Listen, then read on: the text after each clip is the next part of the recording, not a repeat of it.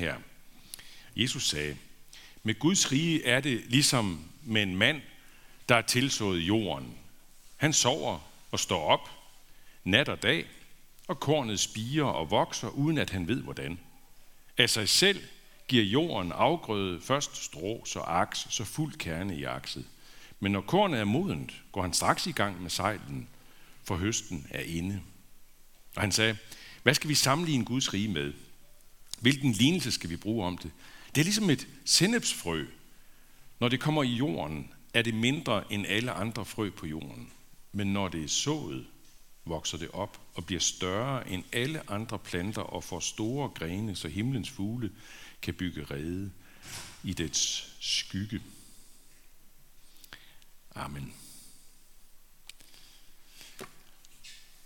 Guds kontrol eller Guds kontrol, religion eller kristendom, sådan har vi øh, sat overskriften i dag, sådan har vi sat det temaet for, for gudstjenesten. Hvorfor har vi det? Hvad har det med det at gøre, som vi har hørt nu? Ja, det har øh, alt med det at gøre. Det har en masse at gøre med alle tre tekster, som vi har hørt, både den fra Esajas og fra 1. Korintherbrev og nu fra Markus evangeliet. De alle sammen siger det på hver sin meget forskellige måde, siger de præcis det, som temaet i dag siger. Esajas teksten siger det meget lige ud. Der har vi det jo i den her, nogle, bare et lille udpluk af, af Esajas teksten. Skal vi se, om jeg kan få det her til at virke. Ja, jeg er Herren. Der er ingen anden. Der er ingen anden Gud end mig. Jeg danner lys og skaber mørke. Kan leret sige til ham, der former det, hvad er det, du laver? Giver I mig besked om mine hænders værk? For bare lige at tage et lille udpluk af den. Ikke? Altså, hvad er det, der står? Der står kort sagt, Gud bestemmer. Gud har kontrol. Vi bestemmer ingenting. Vi har ikke Guds kontrol. Vi har ikke kontrol med Gud, men Gud har kontrol. Og så er der det mærkelige, næsten modsatte øh, tekst, 1. Korintherbrev, kapitel 1, som vi også hørte, hvor der er tale om korsets dårskab. Dårskab, det betyder tåbelighed. Korsets tåbelighed. Hvad er det for noget? Det er det der med korset, som jo er i centrum af den kristne tro. Vi selv herinde i, i det her kirkerum er det jo, er, har vi også korset. Vi har det her, ikke? Vi har det lige derovre, og sikkert andre steder, ved jeg. Måske har nogen af jer et kors øh, i øret, eller i næsen, eller i, om halsen, eller sådan noget. Ikke? Korset, centrum i den kristne tro, som, ja, som jo handler om den korsfæstede Gud, som handler om en døende Gud, en fortabt Gud. Hvordan i alverden kan man anse ham for at være Gud? Gud den almægtige, der hænger på et kors, Hvad er det for noget? Jo, det er det, som Paulus han siger der, ikke? Guds dårskab er visere end mennesker, og Guds svaghed er stærkere end mennesker. Altså, selv når Gud gør sig så svag, som man overhovedet kan gøre sig, nemlig døende, så svag altså, at, at mennesker slår ham ihjel. Selv der er hans magt ubestridelig. Selv der har han kontrol. Selv når han hænger på korset og siger, som Jesus sagde, da han hang på korset, min Gud, min Gud, hvorfor har du forladt mig? Selv der er han Gud. Det er meget, meget modsætningsfyldt, mærkeligt. Men han er Gud. Det er ikke, en, det er ikke et spil for galleriet. Det er ikke en, en, en, en smuk, det det er ikke en skuespiller, der afleverer sådan en smuk replik. Min Gud, min Gud. Det er fuldstændig ægte og autentisk, det Jesus siger. Og samtidig så er han stadig Gud.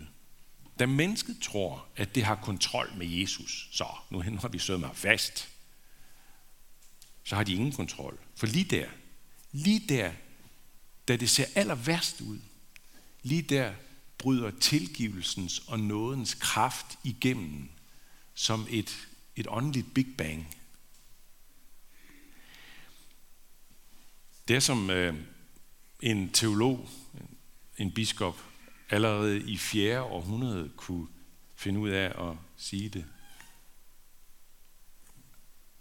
Intet kan sidestilles med min frelses under. Nogle dråber blod har fornyet hele universet. Og så er der Jesus to små lignelser, som jo øh, udtrykker med al tydelighed, at mennesket ikke har kontrol, når det drejer sig om Guds rige. Den første, ikke, hvor han siger, at vi, vi, vi sover og står op nat og dag. Vi ved dybest set intet om, hvordan det går til, at Guds rige vokser. Så en kirkegård, han, han, han, han har fanget det fantastisk fint ind med nogle ord, hvor han også har den her forundring over, hvordan går det til, at et menneske, at Guds rige begynder at vokse ind i et menneske, at troen begynder at komme frem i et menneske.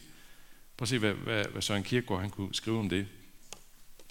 Selvom man også var i stand til at omsætte hele indholdet af troen til en form for begreb, så følger ikke deraf, at man har begrebet troen. Begrebet, hvordan jeg kom ind i den, eller hvordan den kom ind i mig.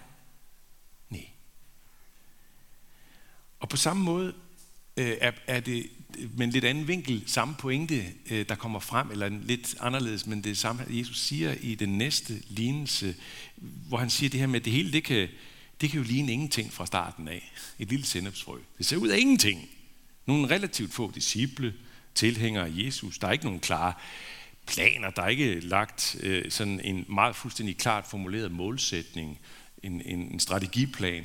Det er der virkelig ikke. Hvad, hvad var det egentlig for en strategi, der var? Ja, det var den der Jesus, han kom med, da, da han var stået op fra de døde og møder disciplene. Og så giver han dem det, vi kalder for missionsbefalingen, hvor han siger kort og godt, mig er givet al magt i himlen og på jorden, går derfor hen og gør alle folkestat til mine disciple. Altså, det er fuldstændig uden for al normal iværksætter tænkning, iværksætter strategi, al form for ledelsesfilosofi og strategi. Det vil aldrig slippe igennem med så meget som en krones støtte i det her DR-program, der kaldes for Løvens Hule. Hvis det var, hvad de havde at komme og spille ind med. Og ikke desto mindre, så bliver den her meget øh, beskedende flok Jesus-tilhængere til en verdensomspændende bevægelse med i dag rundt regnet 2,4 milliarder medlemmer. Ikke alle medlemmer, der er lige meget stærkt tilhængende medlemmer. Det kan være, at du også er i dag er folkekirkemedlem, men måske ikke synes, at det siger dig så meget endnu. Men ikke desto mindre, 2,4 milliarder medlemmer, og faktisk hver eneste dag i disse år, og det er ganske mange år, vi taler om nu, nogle 10 år, føjes der 63.000 til kristne kirker ud over hele jorden. 63.000. Jeg læste tallet i går i en meget troværdig øh, sammenhæng, meget pålidelig gengivelse. 63.000 hver dag ud over hele jorden, der kommer ind i en kristen kirke, bliver medlemmer. Vi har ikke kontrol. Vi har ikke kontrol. Gud har. Og på den måde er kristendommen ophævelse af religion. I religionen, der har mennesket jo i virkeligheden kontrollen. Mennesket har kontrollen med Gud eller guderne. Det kan godt være, at, at det kan se ud som det modsatte, altså at mennesket underkaster sig Gud eller guderne i religionen. Det, det gør mennesket jo sådan set i religionen, ikke? Men i virkeligheden, så handler religionen om et kontraktforhold mellem mennesket og guderne, som i sidste ende gør mennesket til den kontrollerende. Mennesket holder, lad mig sige, en del af kontrakten. Det er sådan set det, bare mennesket skal gøre. Ikke? Skal holde sin del, skal holde sine ritualer, sin kult, øh, sin lydighed osv. Ikke? Og så kan mennesket være fuldstændig sikker på, at så er guderne også på menneskets side. Så, ud, så holder Gud eller guderne sin del af kontrakten. Mennesket har kontrollen nedfra. Kristendommen opgiver kontrollen fuldstændig. Kristendommen indser, at hvis Gud virkelig er Gud, så har vi ikke kontrol. Ikke det mindste. Det er som en pensioneret biskop i Sverige har sagt i en af sine bøger. Gud er ikke et problem, du skal løse, men et mysterium, du skal blive en del af. Og det er befriende. Det er dybest set meget befriende, at det er sådan. Vi kan jo godt blive forskrækket over Esajas ordene. Jeg ved ikke, om nogen af jer tænkte det, det var der sikkert. Nogen af jer tænkte, da den blev læst op, ikke? Altså, hvor han siger sådan her, jeg danner lys og skaber mørke. Gud, der siger sådan, ikke? Jeg danner lys og skaber mørke. Det er mig, der former læret. I har ingenting at skulle have sagt. Og det kan man godt løbe panden imod, og det kunne der siges meget om. Og det vil der også blive sagt noget om i andre, andre søndage, andre prædikner. Om det foruroligende i det, det anfægtende i det, det tvivlskabende i det med at løbe panden imod muren, løbe i panden imod Guds uforståelighed, Guds mærkelige hemmelighedsfuldhed eller skjulthed. Men dybest set er det befriende. For det sætter os fri. Det sætter os fri for at skulle være de mægtige. Der er det, man kunne kalde for en befriende magtgrænse. Der er ting, som jeg ikke behøver at have magt over og kontrol med og ansvar for. Jeg er kun et menneske. Jeg skal ikke frembringe Guds rige på jorden. Jeg skal ikke skabe troen i mennesker. Jeg skal ikke engang skabe troen i mig selv eller i mine børn. For jeg kan ikke, og jeg skal ikke. Jeg sad og tænkte på det forleden, da Daniel og min kollega Daniel og mig, vi, vi sad og, som vi ofte gør, så havde et møde, hvor vi sidder og snakker om ting, og ofte jo også snakker, øh, deler gode idéer og får idéer, når vi sidder og taler sammen. Og, øh, og så sidder vi og, og, og måske også får det mere sådan udformet, udpenslet i planer og, og, og deler opgaver ud til hinanden, fordeler ansvaret i de her ting. Og det sad vi og gjorde der forleden. Og så bankede Jesus to lignelser på sådan inde i, i mit baghoved. Og det var en lettelse. Der var en lettelse i det. Det er klart, at det fritager os jo ikke for at sidde der og, og få de her idéer og, og, og planlægge og tage ansvar, fordele ansvar osv. Sidste søndag, jeg ved ikke om nogen af jer var i kirke sidste søndag, der, der, var, der talte Jesus jo om noget helt andet. Der var det en anden lignelse, han fortalte, om talenterne, hvor han fortæller om en mand, der, der har en ret stor formue, han vil rejse til udlandet, og så kalder han sine tjenere sammen, tre styks, så betror han dem hver sin del af formuen, og øh, da han vender tilbage, er det meget afgørende, om de har sat det, de har fået, i spil. Om de har brugt deres talenter. Eller om de ikke har. To af dem har, en har ikke, han har bare gravet det ned. De to, der har, de får belønningen. Så ja, vi skal da kaste os ud i det, venner. Vi skal kaste os ud i at nå ud over rampen. Hvis vi tænker for eksempel på bykirken, vi kan også vi kan i og for sig bringe så mange eh, momenter ind her i det her. Men nu er vi lige her i bykirken, så lad mig lige tage det frem. Ikke? Vi skal jo kaste os ud i det og, og, og arbejde på at komme ud over rampen. Invitere nye med. Invitere, invitere, invitere. Vi skal øh, kaste os ud i at tage opgave på os. I det omfang, vi kan og vil og skal, jamen så gør vi det ikke også. Børnekirkeledere, folk, der står for lyd, skærm, hvad har vi, forbøn, alt det der. Eller når du får skøre, mærkelige sager, idéer, så du tænker, altså, det kunne altså være spændende at prøve det. Sæt det i søen. Prøv det. Gør noget ved det. Og vi skal da gøre det, vi kan, for at få stillingen som frivillighedskoordinator op at stå. skal vi da. Vi er fuld gang med at prøve det, ikke også? Med at finde pengene til det, for eksempel. Det skal vi gøre med tanke på alt det, som vi tror, at det kan skabe af fornyet frivilligheds lyst og glæde og initiativ og alt det, som det kan føre med sig, er blomstring i sådan en kirke som vores. Men når alt er gjort, når alle planer er lagt, når pengene er lagt, når ansvar er fordelt, så er vi fri. Så er vi fri. Så er magtgrænsen nået. Så er det op til Gud. Så er vi fri. Det her det har fået mig til at tænke på noget, som en af vores største nulevende malere, Maja Lisa Engelhardt, har sagt i et interview, jeg tror det er et par år siden, hun gav et interview, hvor hun fortæller, at det først er, når hun giver op, at hun kan male sit billede. Det er først, når, hun, når, når tavsheden melder sig, siger hun, at hun kan male, og så kommer glæden. Men øh, hun var først igennem et hårdt slid for at nå dertil, siger hun også. Prøv at se, hvad hun siger i, i det her interview. Hver gang begynder det som et mareridt. Jeg skal igennem en stor møgbunke af ønsker og tanker dag efter dag. Men når jeg så pludselig en dag giver op, så kommer det. Når jeg begynder på et billede, går jeg ind i tvivlen, angsten og frygten og står og siger til mig selv, hvordan kan du kalde dig maler? Du kan jo ikke. Jeg bliver fuldstændig udmattet og ked af det. Men så beder jeg om hjælp til at blive brugt til det, jeg skal. Ikke til det, jeg vil, men til det, jeg skal. Det er ikke mine ambitioner, jeg skal leve op til. Det er værd at bemærke, at Maja Lisa Engelhardt siger, at hun beder. Hun har i andre interviews givet meget tydeligt udtryk for hendes kristne tro. Hun er et bedende menneske. Og bøn, bøn er jo det, der virkelig kan lære mig at give slip. At give kontrollen fra sig, siger jeg her. Ikke? Altså, hvordan kan man gøre det, hvis ikke man har nogen at give kontrollen til?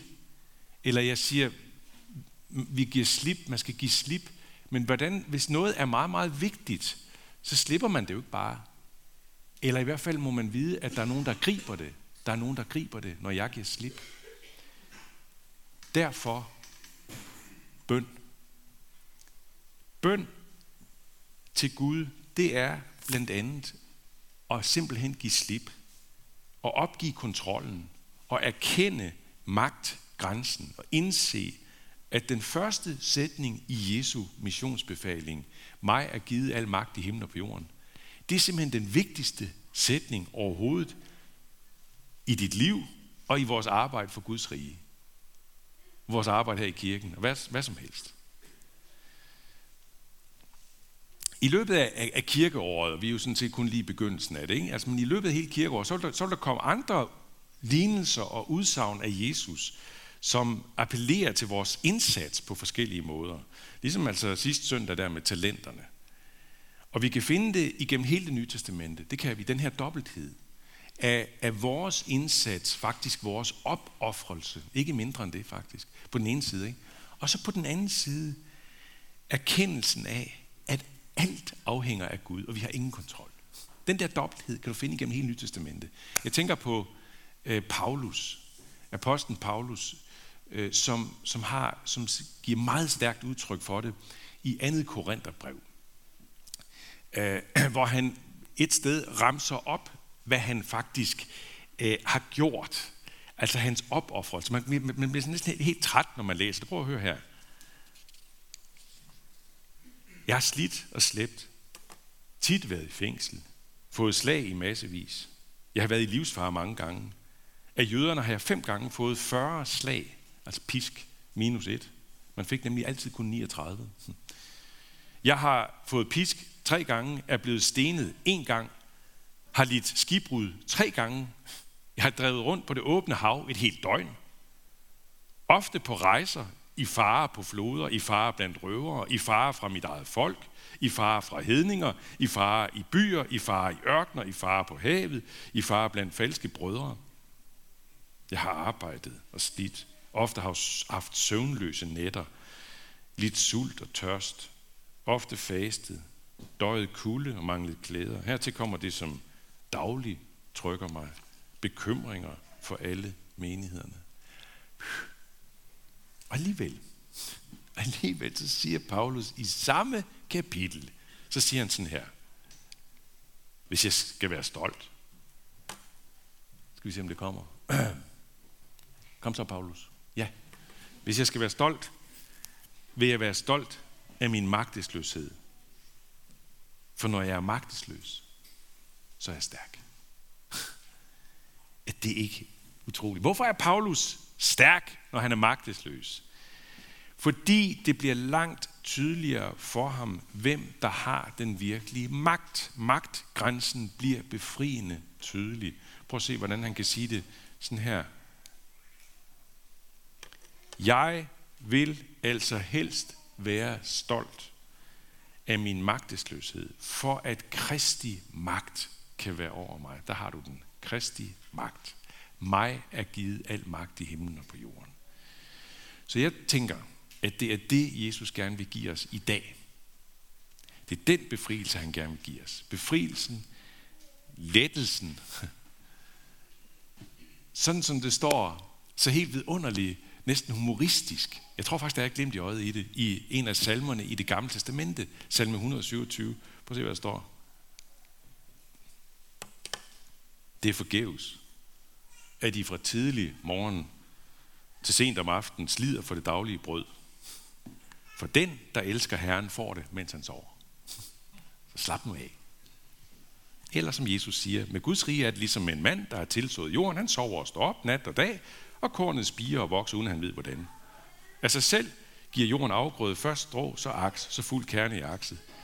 Men når kornet er moden, går han straks i gang med sejlen, for høsten er inde. Derfor siger vi, lov, tak og evig ære være dig, hvor Gud, Far, Søn og Helligånd, som var, er og bliver en sand treenig Gud, højlovet fra første begyndelse, nu og i al evighed. Amen. Og lad os rejse os og sige ja med trosbekendelsen.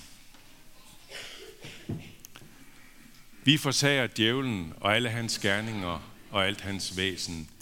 Vi tror på Gud Fader, den almægtige, himlens og jordens skaber.